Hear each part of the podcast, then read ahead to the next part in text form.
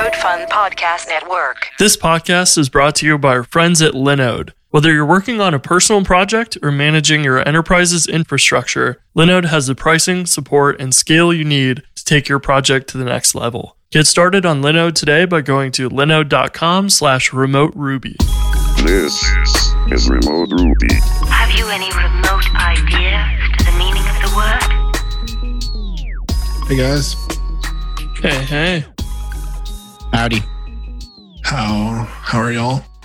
Not too bad, not too bad. I'm getting a little antsy again being in the Mm. house, but I'm trying to go for more walks. The nice part is the weather's getting good. So bust out the grill, do a brisket or something for like eight hours this weekend in the smoker. So hopefully, you know, feel a little bit less cooped up. How about you guys? I am just so upset because it's finally like in the 80s and 90s here and I want to go surfing. yeah. Is that like our beaches closed? Yeah, well, th- I, I don't know what this means exactly, but they said the beach strand is closed. And Strand. yeah, I don't know. I took oceanography. I have no idea what that word means, but I'm pretty sure they don't want you going on the beach. Yeah, our parks here were open and they were like encouraging people to go out to the parks and, you know, do stuff and walk your dog and whatever. And then like today they're like, no, like way too many people are going out to parks, so we need to close them. The mayor of Memphis did a Facebook Live video and was like, "I'm going to close all the parks if I see what happened downtown yesterday." Because there was like everybody like downtown's on the Mississippi River, and so everybody was out like, and there were tons of people. And so sure enough, yeah, he is shutting all that stuff down because like I don't know, people just people just are still getting out and acting like it's no big thing. So. I have a, a simpler and more rude way to say that is that there's a lot of stupid people out there. I don't know. It's tough. There's a lot of people that want to. I don't know. They're they're not used to like we are sitting at home and and coding. You know, so I imagine it's pretty weird of a change for anyone who like always goes out and is now stuck at home. we have it pretty easy over here, all things considered, because like Shannon's already home with the boys. But there's a lot of people like my sister who has like a six year old and a 10 year old, and she's having to still teach throughout the week and then help her kids do school. And her husband still going into work. So, like, yeah, I feel for the people that it has royally complicated their life right now. Yeah, it sounds. It was a busy time then. I'm sure. I don't know if I've ever told y'all this, but I was homeschooled for many, many years, which is why I'm so weird. And I feel equally for the parents and children of everyone who's now having to get homeschooled because that sucks. I was not a fan. My homeschool experience wasn't too bad, but I only Mm. homeschooled in high school, and basically, homeschooling just gave me more freedom than I had. Yeah, I was homeschooled from second grade until high school. And I went to public high school. That was uh, jarring because I went to private school, then homeschooled for like what, eight years or whatever almost, and then public high school. One thing that's been kind of like I don't want to use the word nice because there's not like this isn't a nice situation, but being home more uh, has given me more time and more freedom to code. And Shannon's pretty cool with it because you know like we see each other all the time right now. So if I want to sit on the couch, put my computer out, she's like, "Cool, whatever. I'll just watch." Watch. Have you been building anything fun? So I think I talked about my neighbor, the thing called Neighbor I built last time. And we've made some improvements to that. We have like 86 teams using it right now, 86 organizations. And so we've got feedback, but that's mostly like the most crud app you could build. I did find a thing that was relevant to our conversation last week about filtering you know, like when we were doing filter, we do like table filtering. So essentially like reorder by something. But have you heard of now heartcombo used to be Plataformatec's has scope, gem? It sounds really familiar. I don't think I ever used it though. So if you Yeah, define, same. you know, like model scopes, you can use this gem in your controller and you can say has scope, the name of the scope. And like you define all the scopes you want to use. And then you say apply scopes, give it the model, and it just automatically does all that. I think it's pretty cool. And it like Oh, I see. Yeah, because I've written that before where it's like, if this, you know, field is filled out, then apply this scope and then you you just end up with it like a chain of conditionals or something in your Right. index action. That's kind of cool. Like, you know, applies all those things for you. So you don't have to really clutter your index action with all that. Yeah. and you don't even really have to clutter any of your code with that. Because uh, you know i've i've taken the approach of like i don't know what was it? Like a a class method or something like a filter on my model that you would pass the params into and it would do it would just simply move that code out of the controller into the model which is fine but you know it it it was just annoying to have to maintain that too. But it's kind of cool to have a reusable thing and it's probably just you know like a concern almost. And that's probably the better place to put that code because it's not really i don't know it's probably more controller code than it is model code. Like it doesn't belong in the model because it's looking at params but then you don't want to have that in your controller so probably something like this or a concern makes patient to put that i like it Yeah. Um, and it doesn't solve like necessarily all the problems we were talking about with filtering because like we're going up and down in a table, right? So like we're changing the order. But it's it's definitely like a huge piece of that code. It's pretty cool. Yeah, because you, I guess you could kind of do that maybe, because it looks like they have a by period example here that takes a hash or something of arguments. So you might be able to to do something like that, where as long as you pass in the correct, you know, argument name, it'll pass it and forward it along for you, and then you could do your ordering that way. Yeah. So yeah, that's pretty cool. Neat. Oh, and it looks like this featured one will cast it to a Boolean for you, which is also super nice because that was something I was like having to do in, in the sorting code that I added to the jumpstart scaffolds. This is pretty nifty. I like this. Makes me like, you know, I don't remember I think most of it I did put directly in the controller and the index, but now it makes me want to go like refactor that code into either using this or build my own little concern. Seems nicely organized this way. Yeah, I like this.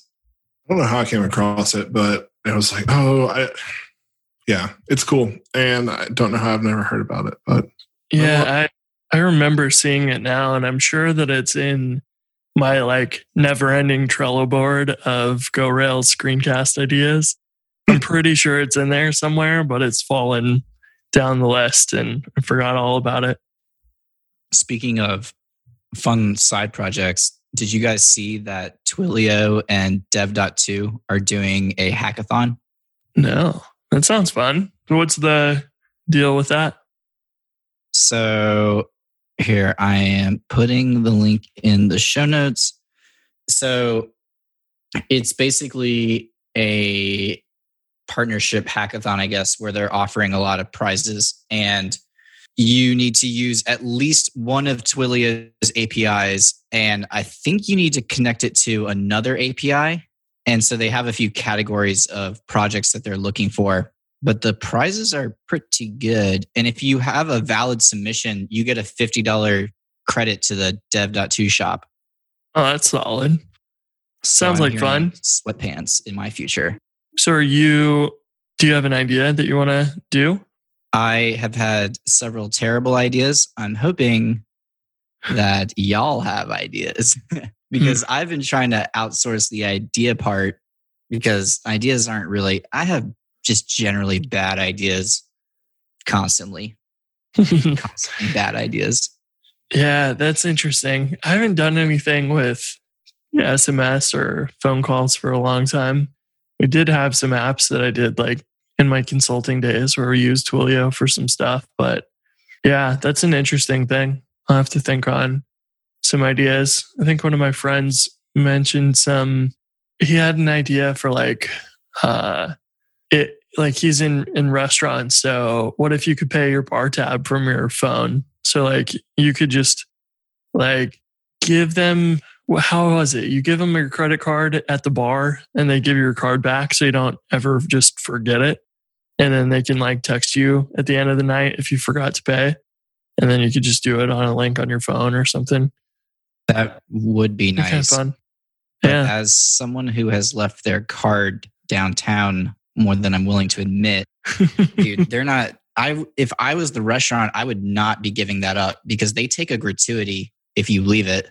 Mm, yeah, I was gonna say like, how do you just have people not ignore it? You know, so Yeah, they give themselves like ten bucks when you like return the card, and you're like, oh, thanks for Yeah. literally doing nothing. yeah. I'm you took up space in our car- credit card box, and it's worth ten worth ten bucks. I really want to do something. And one thing I was thinking about is that it would be fun to maybe do a few of these almost like a, get find people with ideas and basically I threw this out on Twitter earlier too. I offered to pair with people if they wanted to or if they had like an idea that they wanted to build in Rails and my intention would be to like to live stream or record those. So it would just be like a fun resource. I don't know. I've been thinking about getting start streaming some a little bit, but my foot is in my mouth pretty much all day long. So we'll have to see how that goes. yeah, Uh, I've been thinking about doing some streaming stuff too, and I've liked watching Adam Wathan and other people, you know, stream for an hour or two at a time and just work on something. I need to do Yeah. that. I just like, I don't know. It feels like I have to be more ready to go do that. Like pick something specific to work on or whatever. And I usually just like sit down and I'm like, which of these 500 things that I, I need to do, do do I feel like doing? So yeah, I don't know. That'd be fun. We should maybe make a, a schedule for that or something just to like force ourselves to do it. yeah, I was going to say, you sound willing. Yeah, we should definitely schedule some time and pound a nap out or something. Of course, Yeah. the invitation sends you to Jason. I think it'd be cool. Yeah. I've been thinking about that recently. Also, just in case you haven't added this to your super long list of Go Rails ideas, View Component, which was Action View Component from GitHub, went through the change of, you know, changing their gem name and kind of doing some upgrades to now that they're not going to be like in Rails master. hmm And I actually got a commit in there too, but it was fixing CI, which is literally the only thing I'm good for. I, I swear, I I can fix CI and I can do it well, and I can do everything else about half-assed, but I can fix some CI. If you ever Um, need to start a consulting company, that's all you do is we'll fix your CI. yeah, I'll speed up your CI for sure. But they did all those changes. They've got collection support now, which is something that a lot of people were waiting for. And this morning, or kind of this afternoon, I got Storybook running with the latest like changes. Oh, cool. So that collection thing you just mentioned, that's like the, you know, render at users. You can kind of throw the same thing in and uh, render a collection of components, Yeah, I think that's what it is. Hold on. something like It's- that. Well, you know, there's like a render thing you can do in Rails, like render collection or whatever it is. Yeah, right. I think it's basically the equivalent of that. Yeah, you can do render product component with collection products. For Okay. instance. Cool. That's pretty cool. That'll be really handy. Yeah. And Nate and I have been like teeter tottering on View Component for a while, but I wasn't it, like after like it wasn't going into Rails, like I even started questioning it a little bit. And mostly because there was a lot of changes that had to get, you know, done. But I think they're at a pretty good place. And I was talking to Nate yesterday and he is ready to start pulling it into Code Fund. So now I've got the storybook stuff running. So I think I'm gonna have to say goodbye to my beautiful, beautiful helper framework. Move to something better. Oh, cool. I'm excited to hear how your experience is with it. I can, I don't know. I, I'm curious, like, you know, I wonder if the render collection will implement, like, do you, do you implement caching around the component stuff or is it built in to the component rendering and that sort of thing? Like, there's probably a bunch of little questions to figure out as you go through it. But presumably, since they're using it at GitHub, that stuff's already been thought out pretty well. So yeah, I'll be curious to see how it goes for you guys. And I need to need to do a screencast on it. I'm excited to finally publish one that I made a quick intro to StimulusReflex the other day last week. So. That'll be a good one to get released. But yeah, there's there's too many too many new things to cover. Andrew, tell me more about uh, getting Storybook wired up with it. I'm curious how that went. pain in the ass. what I would expect. But it, it's funny because I actually joked like, "Oh, we should try and get this in Storybook at Podia." Like we don't use Storybook. But I was like, "Ha ha ha!" And then you've actually done it, so I want to know. how Well, you did it. I don't want to take much, if any, credit for this. There was someone who did it originally, like a few months ago, but it didn't work. And I tried in vain to get that working again. And I, I just couldn't figure out what was going on. And then I saw on a pull request, someone was trying to add support.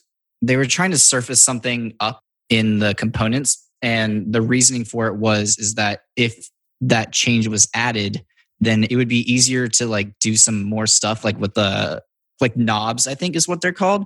It'd be easier to use like knobs in Storybook. And if you want me to tell you what knobs are, I don't know. So that's a Google. But I remember specifically it was knobs because I was like, knob. So basically, what it is, is you set up Storybook, and the setup is different than it would be with like a React app, which is kind of it. There's like zero documentation really around. I mean, I mean there is, but not really. Like I found like the TypeScript definitions like more helpful than some of the docs I found online. But you install your dependencies, and then you I you create like a different layout file for it. And what it does is it basically is running like the uh, the component previews that you create in your test file and it's running those in a, through a route like through a controller route. And then there's this weird JS ERB hacky thing that someone magically I don't know how they got it to work but somehow this weird hacky G- JS ERB thing someone figured out works so that you can grab all of the components and pipe them into Storybook basically as HTML. Really cool. Yeah, that was a terrible explanation of it because I barely understand, but No, I mean, I'll I was going to say, do you want to describe what Storybook is for anybody that doesn't know what it is? Yeah, Jason explained it last week, I believe. But basically, Storybook is a JavaScript like centered tool to it's like a UI component explorer. So it basically helps you build components and it it gives you like a nice UI to like you can see all your components and you can view the code if you install these super wonky add-ons that don't make any sense that I'm currently having struggles with but you can you know write notes on them accessibility stuff. You can add basically document your components. And i i really like it. And one thing i found is i had never used it before but i installed it on the i'm sort of building like a new gatsby site for code Fund for our marketing site. I think we talked about this a week or two ago. And i added storybook on that. And what i found like just a which is weird because like I wouldn't have thought or known to do this, but instead of developing like the app, just like slapping code on the screen like I normally do, I was actually developing the components inside of Storybook basically. So like creating the components and using Storybook to kind of test them and experiment with them and like, you know, pass them different data. Like if you have a card component, you know, this is what it looks like without a header. This is what it looks like without the body. And then you can add prop types or arguments or whatever you want to call them, et cetera, et cetera. It's a it's a really cool tool. It's definitely I think it's definitely a productivity booster. I found myself if if not more productive, at least like the architecture of like the view was like in front the entire time instead of me just like copying something out of Tailwind UI and just pasting it. So, yeah, that's what Storybook is. And it would be really nice if we can leverage it the way some of these React people are leveraging it in with Action View component. And I think it will I don't know, it's it's a cool tool. And it's also really helpful. Like we have an open source project. So if someone wants to like add something to the code, it's not really like in terms of the view, because it's not even super clear to us sometimes, like, oh, what's like, is this supposed to be a header or like how's the card structured? Like, how much margin do I put here? Like, we basically cowboy code a lot of that, which is why I added that helper framework basically in the beginning anyway. But Eric hates it. Eric hates it so much with the greatest of passions. This reminds me a little bit of the I wish Rails had a better.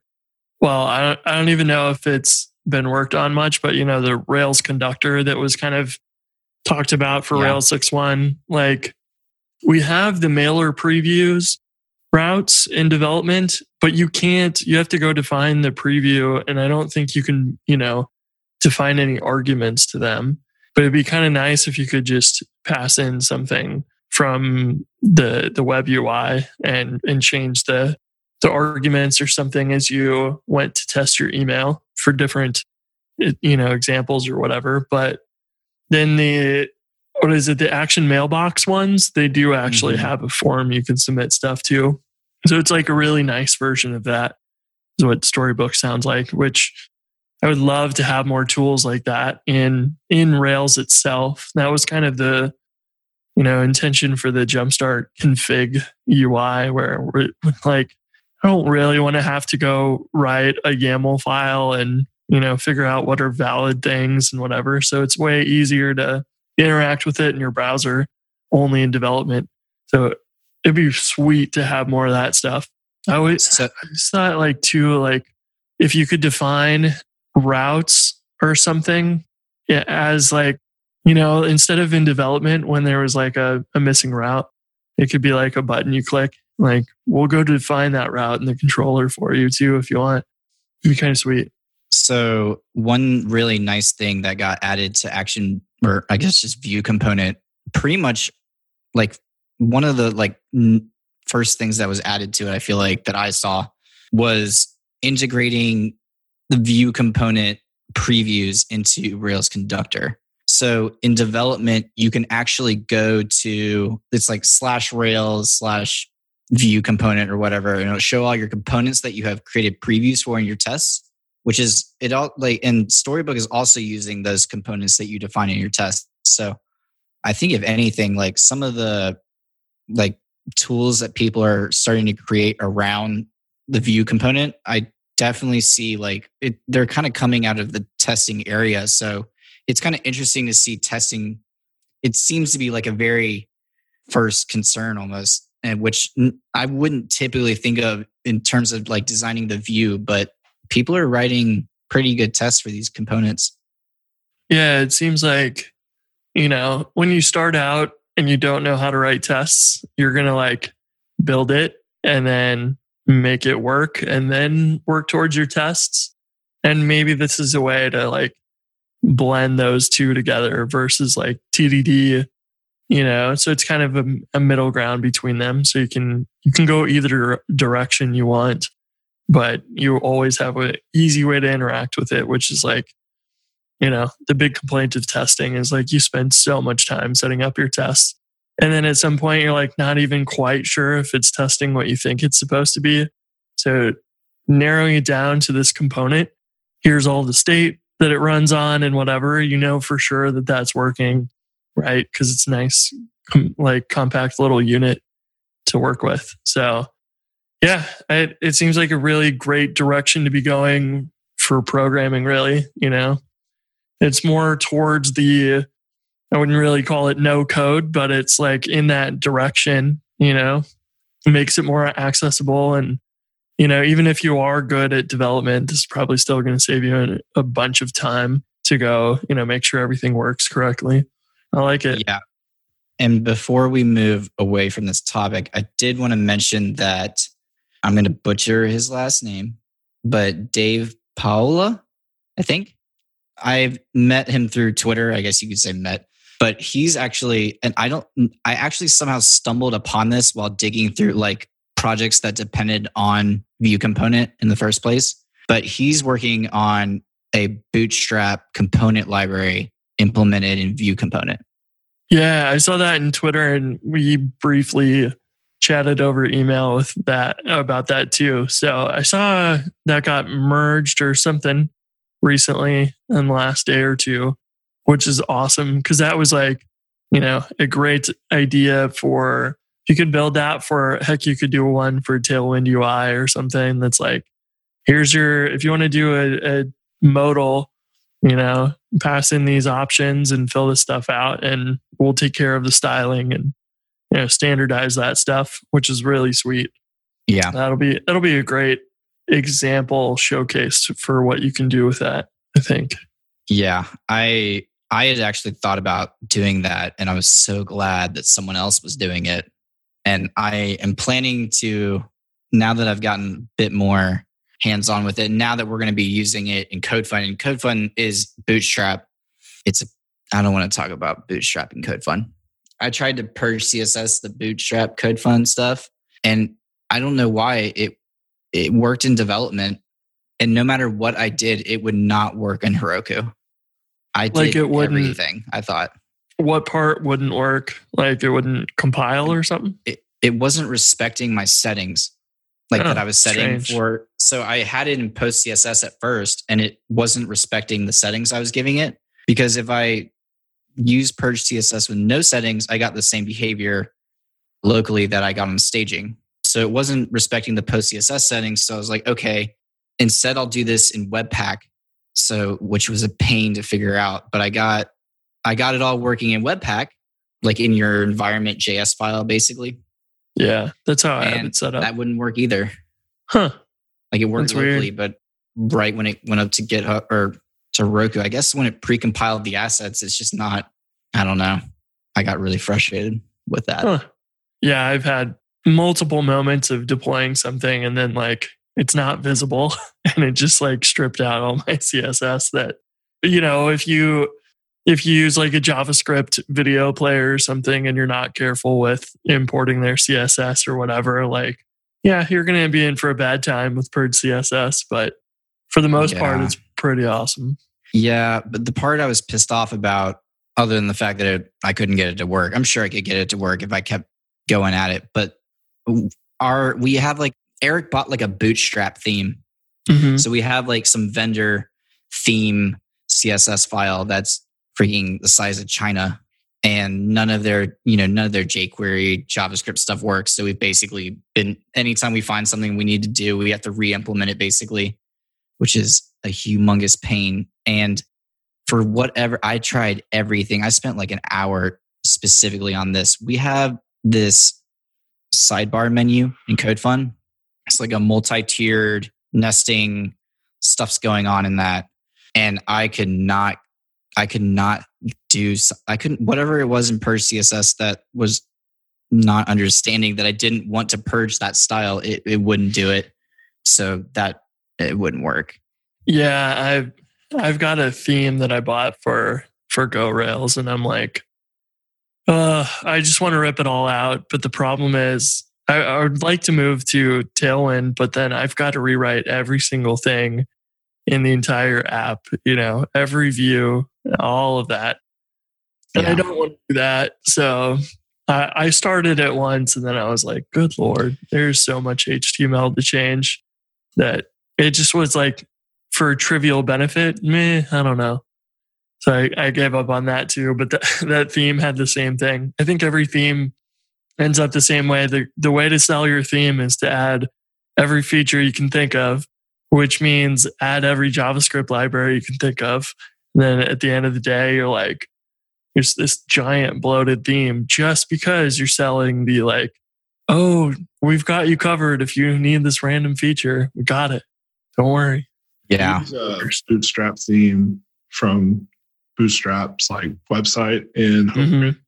and I guess all their themes use Gulp, but it's been it's a nightmare for me to get it to work in Rails because yeah, like there's all these random like JavaScript vendors, right? Like Yeah. I can just install these with Webpack. Like I don't need to bring all this in and then have these huge builds, but Yeah. Yeah. I I threw out all of the JavaScript from the theme I got because it was from Bootstrap's store too. And I think they had like an Angular setup and then something else and whatever. And I was like, screw it. I'm gonna like basically get rid of every JavaScript feature unless I need it, which I think I got away with. Like and it's and it's annoying too, because there was like one feature where there's a uh, in the sign in and register links or whatever or the forms it, there's a field for your email and there's an icon that's like needs to be the outline applied to it through javascript because they didn't do the html very well and like inset that icon. So then there's like a few little snippets of javascript to like go apply this outline around that. And i'm like are you guys serious? Like you're making themes but you just didn't do the css to to like put this in there for me. So yeah that kind of stuff i'm like losing my mind on with that. And i'm like i just want to throw it all away and start from scratch but i also don't want to spend any of that time doing that work. You, you reminded me of caleb porzio that created alpine js on laracast he is doing a uh, series of videos creating Alpine JS from scratch, which is pretty sweet. So he's going to walk through the whole process of like building that, which I think is going to be real fun to watch. that is cool. Yeah. I've gotten rid of a lot of JavaScript from that theme. And a lot of our JavaScript dependencies, like Nate and I have just slowly but surely been moving them out because before I came in, you know, they were playing fast and dirty, like just shipping things. And there's a lot of dependencies in there that I'm like, either it's not being used at all, or it's being used in one place, or it's like a clipboard like package. We had like three or four clipboard packages. And I was like, what the heck? And Nate was like, oh, I didn't know this was here. He's like, hold on. He comes back like 10 minutes later. He's like, okay, I rewrote it in Stimulus, delete all of them. Oh man, that's that is funny. I I was doing I think I rewrote in Stimulus uh, clipboard thing recently, but I was looking at Firefox's docs and like the exec command, like the copy JavaScript uh, command is like marked as deprecated. And that's like the actual example on the stimulus docs too. So as I was doing that, I was like, I don't even know if my code's going to work for very long if I do this. So I- I, I think I ended up leaving it, but I was like, surely I'll find out before this is like removed from the next Firefox, hopefully. But yeah, I wonder what's going on with that because it seems like I can understand there's security concerns of you visit a website and then it like reads whatever's on your clipboard and you know puts its own spam links on your clipboard or something. You know, I'm sure that's a a concern, but yeah, that's and it's funny how easy you can get like multiple libraries that do the same thing in your app, especially when you have lots of dependencies. It's quite quite easy.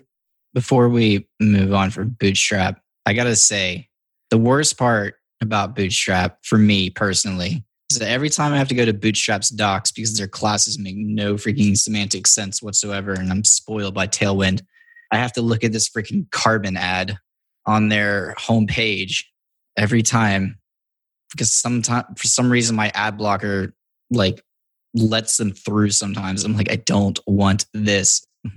Yeah, I, it drives me nuts remembering all the the flex class names, like justify content between, but then like that one's pretty descriptive, but display flex is like d-flex and they're all like inconsistently named for each thing. And that's like the best part about Tailwind is like every class name is predictable, you know? And it, once you learn the format of colors, you always know that you can put a color name and 100, 200, 900, whatever afterwards. It's so, so easy to go change something because you don't have to think about it at all. So that is, it's like, I can't wait for the new Tailwind UI components to, to drop. I'm just like itching for those every time that they post, you know, screenshots on Twitter. There's some really good Tailwind UI extensions for VS Code. Like the, they have IntelliSense, which is amazing. They have ones where eh, you can go straight to the doc, like Tailwind docs, like type something in your search bar in VS Code and go straight to the Tailwind docs for it. And I like the my favorite one that I found is one that will sort the Tailwind classes like according to like this like you know ranking algorithm it has and i i Oh. really like that That is cool because I try and keep them consistent too, where it's like, you know, Mhm. color before background color and you know you do your margins first and your padding second and whatever have some sort of consistent ordering because then if you don't do that it's just scanning your classes and getting angry but that is that is a really cool idea. I really like that. You'll have to let us know what the name is. Those are the little things that might uh, i don't know. I'm still like going to use vim all the time but i wish i had that stuff in vim you know? I i don't know if i'll ever move to vs code but it's it's just like way slower than using vim but the plugins are awesome. I'm installing that one as we speak. oh yeah real quick. The other day nate called me on like a saturday or a sunday because he asked what i was doing and i said nothing. And he said can you help me with this yarn issue? Which i couldn't. Just throwing that out there in case anyone now thinks i know anything about yarn. But he had vs code open and i was like what? What is happening nate? Like is this what you do on the weekends? Like like business on the weekdays in vim and then on the weekends he's pulling out vs code That's funny. I I don't know. I I picked up Vim just because it was like a great way to force myself never to touch the the mouse, and I could use the same editor on you know a server and my computer. But yeah, then after switching to it, it's like super fast, and then trying to like sit and wait for a file to open or little things in in VS Code or Atom or whatever just like drive me nuts. Just like fraction slower, but with everything you do, if it's a fraction slower, it just feels awful. But I don't know. Jason, you said you were working on some action text stuff before started recording. What's uh, what are you up to? Yeah, so I've been working on field help again. One of my users called me this week and was asking for some, you know, just standard things, right? Like table support, videos, embedding, like with iframes. And so I was like, yeah, no problem. You know, I'll get that done. And so figure out how to do it with the tr- with Trix using the like attach or like insert attachment which inserts basically like according to Trix like it's just a single character like place in line but it's an attachable object Mm-hmm. and so that was working and then every time i would save it it would just i'm using action text like behind the scenes like it you know Yeah, um, that's the trick. so it would just never save it to the database Right. And that's because you didn't have a SGID on it or whatever. yeah and So, because for anyone that doesn't know, spent all day today and yesterday working on my RailsConf online talk about action text and every single custom attachment you want with action text has to hit the server, then be represented by some model, and then That way it can render it out and make sure that it's valid, safe HTML the user put in. So you have to you have to build routes for all those things. They have to return JSON. You got to write JavaScript to do the insert. It is a like way more complicated than it seems like it would be to add, you know, video embeds. But it's probably the only secure way to do it because all that stuff has to be signed by the server because otherwise I could just tamper with that and, you know, just say, hey, instead of this video, why don't we load up uh, user number one instead and print him out? So it is weird. So uh, you are, moving off of action text to make stuff a bit easier because it feels like if you're trying to support a lot of features with action text, it is a lot of tedious work to go add support for each of those things. It feels like I have to because there's no documentation on how to add your own types because I don't think they let you right now. Like I was reading that same, there's a thread that you kind of just set all this in already. Uh, it's in GitHub somewhere, and like somebody wrote a gem that'll let you define your own types, but like it bypasses all the validations. So like that's not really what I'm looking for. What do you mean types? Because see, the action text has this action text uh, attachable model or in, module that you include in your model. So, like one of the things I'll cover in this RailsConf online talk is like YouTube embeds. So, the JavaScript will the way I have it set up is, is like Basecamp, where if you paste in a YouTube URL into the link option, it like regex matches and says, it looks like a YouTube video. Do you want to embed this instead? Which will trigger an Ajax request to the server, create a YouTube instance of the YouTube class that I write, which is an action text attachable model. And then it will, that attachable gives you the signed global ID thing. So that's what action text uses to verify the attachment is valid or usable.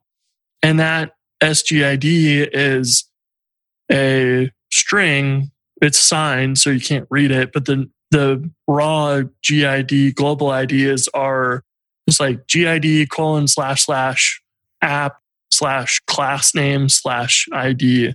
So it uses that to figure out which model and which ID. So it will just call like if it was GID slash uh, app slash user slash one, it would just look up user dot find one. So you don't need to define types really. You're you're defining. You do have to define a class in Ruby that's attachable that can have a find method to look it up. So you shouldn't re-render then? so the way that stuff renders is fun. There's two methods because for videos, for example, this is a good example of, of why there's two methods. You don't want to actually embed the YouTube video in the editor because that's going to be really frustrating to work with. So you want to just embed the thumbnail. So there's a on action text attachable, there is a two Trix content attachment partial path. Is the longest method name in the world, but that was a method I fixed in the original release of action text, I think, because that will say, here's the partial I want you to render if you're editing for Trix. So that one for YouTube, you would just embed an image tag. But then on the regular partial path, it will render that out when it renders the content like normal. And that partial path, you would want to p- display the iframe to YouTube then. So you have control over that. But if you're doing like a user mention and you want to display maybe their avatar's little circle and then their name, you can use the same partial for both of those because you don't need a unique thing in both cases. And that was what I fixed. I made the default for the Trix editor partial to match the normal one. So it was consistent in both places, but sometimes you need different things.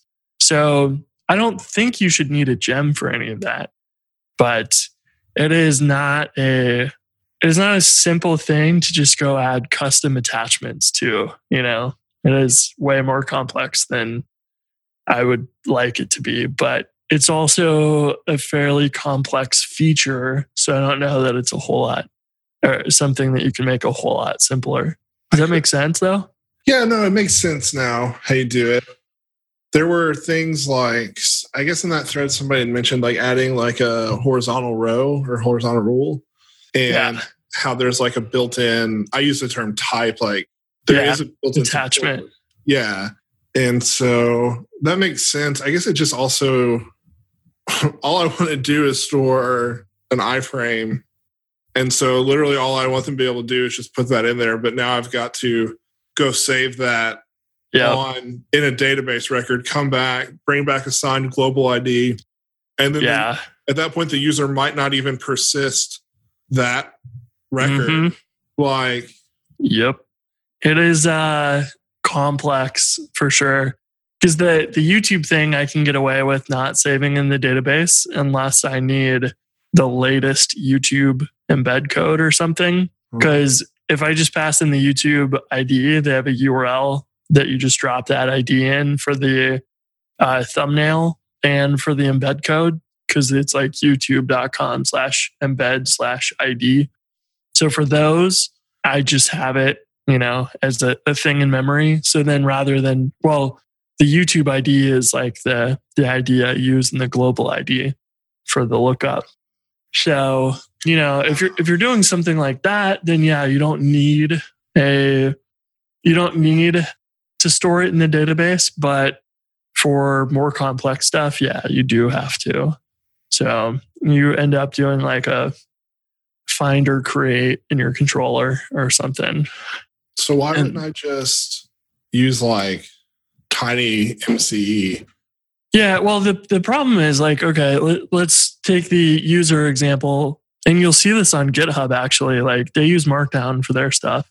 If you at mention someone or an issue or something, and that user changes their name, then or their username, then you still have the comment with the at, you know, at Jason Charnes, but it doesn't link to Jason Charnes anymore because you change your username and that was hard coded text. The cool part about Action Text is that it's it knows the the database ID or whatever because it's in the signed global ID. So it will always point to Jason Charnes, wh- whether or not you change your avatar, your username, your name, your email, it doesn't matter. Database record still exists. It will always be accurate, you know? So we can display much more rich like always up to date content that way with action text, which is like the real magic of it. Cause then, like in Basecamp, they display the avatars. That is not an easy thing to do unless you do something like this, which makes it really like trivial.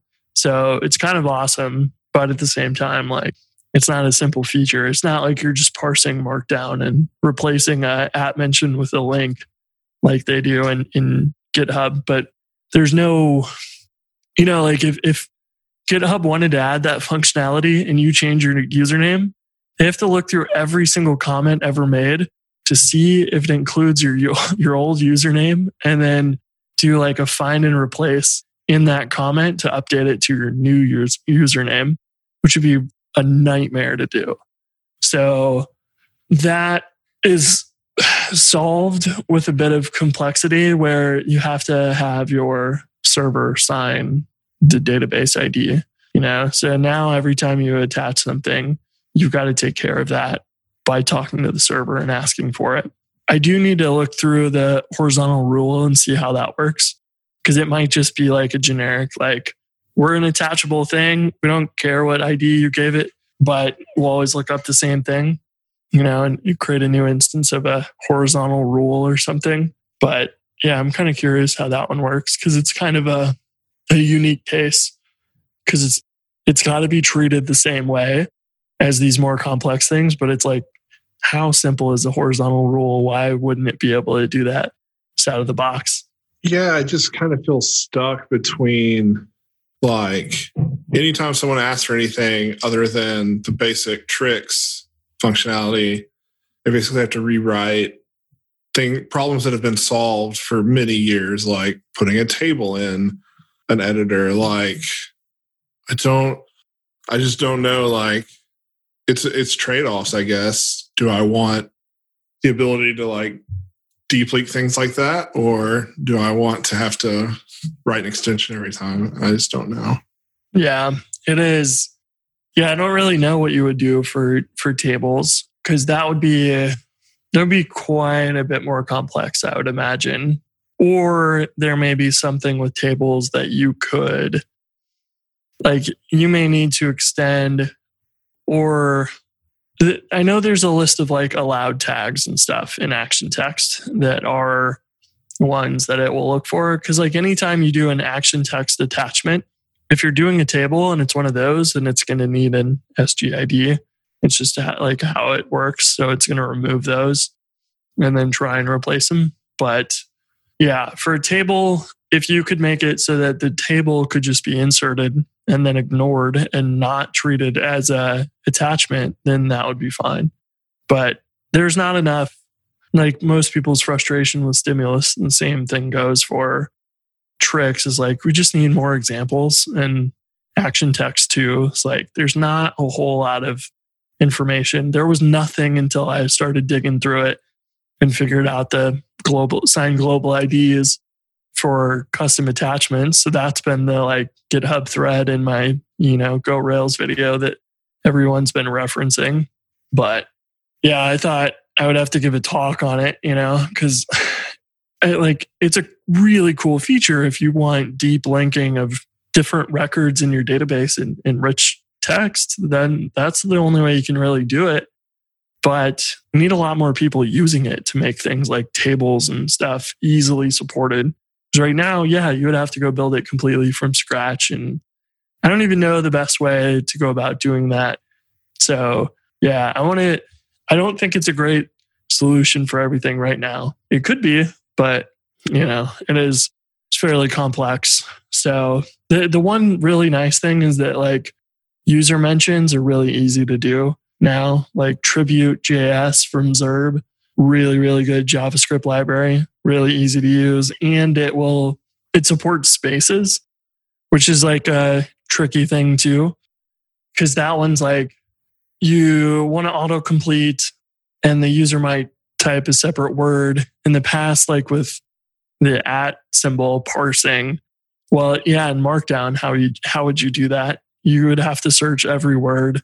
What if the user's name is three or four words you know like then how do you know when to search and stop if you're going to try and link that to some user account the only way you could do that really is if it, the username was one word and then you would separate by a space or something so it lets you do a whole lot more this way. But yeah, there's a lot of complexity with that. You got to make requests with Ajax, the server. You're going to have special endpoints for every one of these different things. You know, it is is a cool thing in in in theory, but it seems like it's similar to where active storage is. Where it's like, well, the one use case is simple ish, but you know, there's a lot more it could be doing, but it does not work that way just yet. So I don't know. Hopefully the talk will get some more inspiration and more people using it. But I feel you. I don't know how willing I would be wanting to use that on if I needed to add tables and that sort of thing. Unless I really wanted to contribute back to Rails, then I might use it. But otherwise, yeah, you're probably better off right now using a a different uh, WYSIWYG and just foregoing your like deep linking because it's really kind of like Wikipedia style linking Yeah. between records, you know? So, Yeah, the other thing too, on the point about like doing it and trying to like upstream it is like I don't know that they want all those features at the same time. Like, so yeah, they may not want to, they may not want to maintain them in the core, Rails core. Like, Right. at view component is now removed because of that.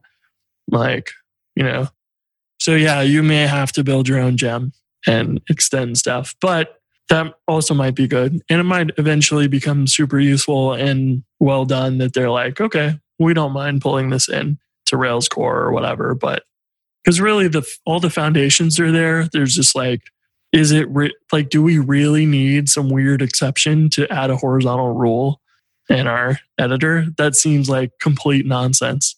So once, if those things get ironed out in the core, I think that will be way better. But for now, oh my gosh, it's really cool in theory, but it's not that fun in practice.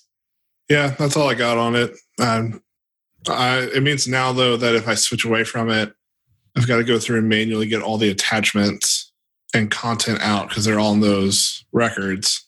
Well, if you just render the stuff to string, it'll output all the HTML for you. So it, it will, because the cool thing too that Action Text does is those attachments are all the reason why your um, custom attachments without an SGID don't exist is that it strips out that content and minifies it because there's no sense in storing like the YouTube iframe if you have to replace it with a different image tag for the Trix editor. So they minify all that for the attachments. And then really the only thing it keeps around is like the SGID, other metadata. But yeah, if you were to just write out the, so if you have like a post model and it's called body or whatever, then you can say post.body.toString because the body will give you an action text content object, I believe, which knows how to convert to HTML and stuff.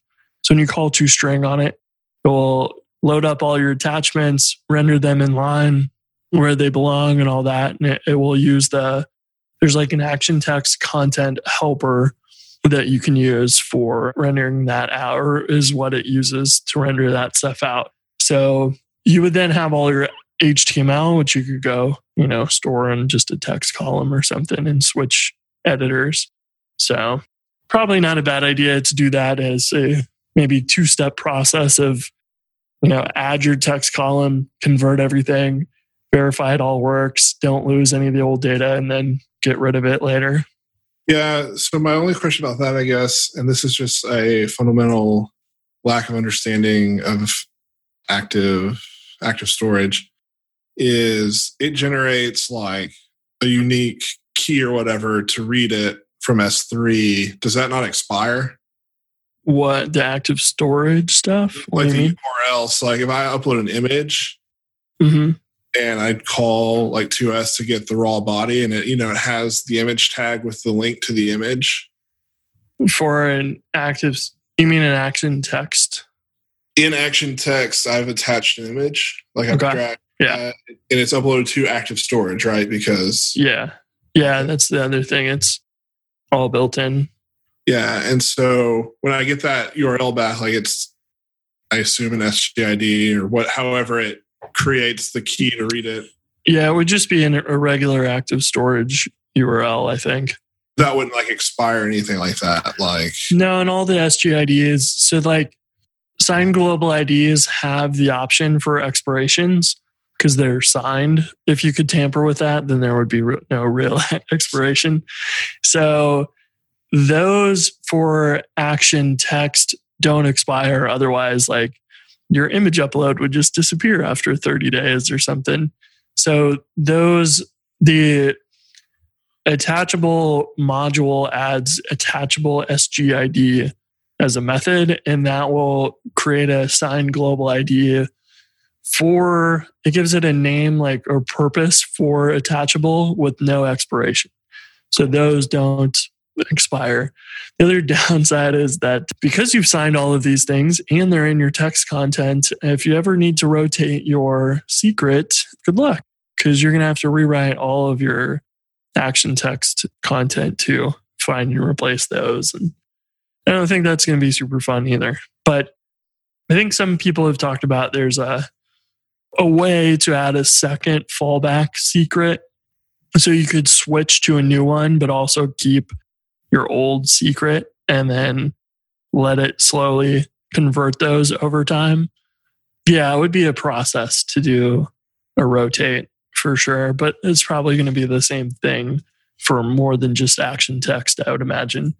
You know, all of your, it's one thing if you had to like log out all your users wouldn't be the worst thing in the world. But, you know, when all your content breaks, that would be pretty bad. Like all your tweets would just disappear or something. It would be strange. But yeah, I guess that's another example like uh, Twitter. You know, I think it used to be more naive on Twitter if you at mention someone, they just like match the usernames and link to the person. It may be smarter now that it will reference this database record for the user and display whatever their current username is. And, you know, that that stuff is cool, but if you don't absolutely need that, it's maybe not the best tool to use right now. Yep. Meow. The entire conversation just flew straight over my head. well, I'm going to be in the weeds of it until I get this talk finished and got most of it. I did a practice run earlier, but it was only like 27 minutes long. So I'm going to try and go a little bit deeper in explaining how some of the stuff works. But we will cover YouTube embeds, which I know has been like a, a very, very requested action text example. So be nice to cover that for everybody in user mentions. But yeah, I don't know. That maybe should be something that I work on more on the side or something, try and contribute back to that. It needs a lot of work, it seems like. I'm pretty excited for your talk.